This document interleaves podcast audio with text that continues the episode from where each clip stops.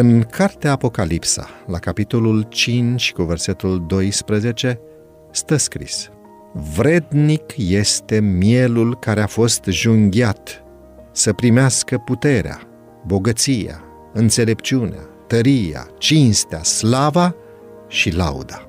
Domnul Hristos a fost temelia întregului sistem iudaic. Moartea lui Abel a fost consecința faptului că fratele lui, Cain, a refuzat să accepte în școala ascultării planul lui Dumnezeu de salvare prin sângele lui Isus Hristos, simbolizat prin jertfele care îl indicau pe el. Cain a refuzat vărsarea de sânge care simboliza sângele lui Hristos ce urma să fie vărsat pentru lume. Întreaga ceremonie a fost concepută de Dumnezeu, iar Hristos era baza întregului sistem. Acesta este începutul acțiunii legii ceremoniale în calitate de îndrumător, care să aducă ființele umane păcătoase la înțelegerea Domnului Hristos ca temelia întregului sistem iudaic. Toți aceia care slujeau în sanctuar erau învățați constant despre intervenția lui Hristos în favoarea rasei umane. Serviciul acesta a fost conceput să creeze în fiecare inimă dragostea față de legea lui Dumnezeu, care este legea împărăției sale.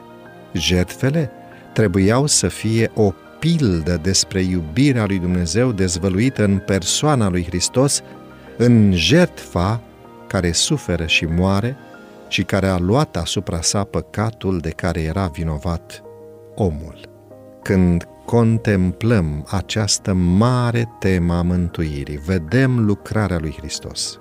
Nu numai darul promis în persoana Duhului Sfânt, ci și natura și caracterul acestei jertfe și al acestei intervenții sunt subiectele care ar trebui să dea naștere în inima noastră unor idei înalte și sfinte cu privire la legea lui Dumnezeu, care își menține cerințele adresate fiecărui om. Călcarea legii prin fapta minoră a mâncatului din pomul oprit a adus asupra omului și asupra pământului consecința neascultării de legea sfântă a lui Dumnezeu. Natura intervenției divine ar trebui să-l facă pe om să se teamă pentru totdeauna să săvârșească cea mai mică faptă de neascultare față de cerința lui Dumnezeu. Trebuie să avem o înțelegere clară cu privire la ce constituie păcat și să evităm cea mai mică încercare de a păși peste granițele dintre ascultare și neascultare. Dumnezeu dorește ca fiecare ființă creată de El să înțeleagă măreața lucrare a Fiului infinit al lui Dumnezeu, care și-a dat viața pentru mântuirea lumii. Vedeți ce dragoste ne-a arătat Tatăl? Să ne numim copii ai lui Dumnezeu. Și suntem.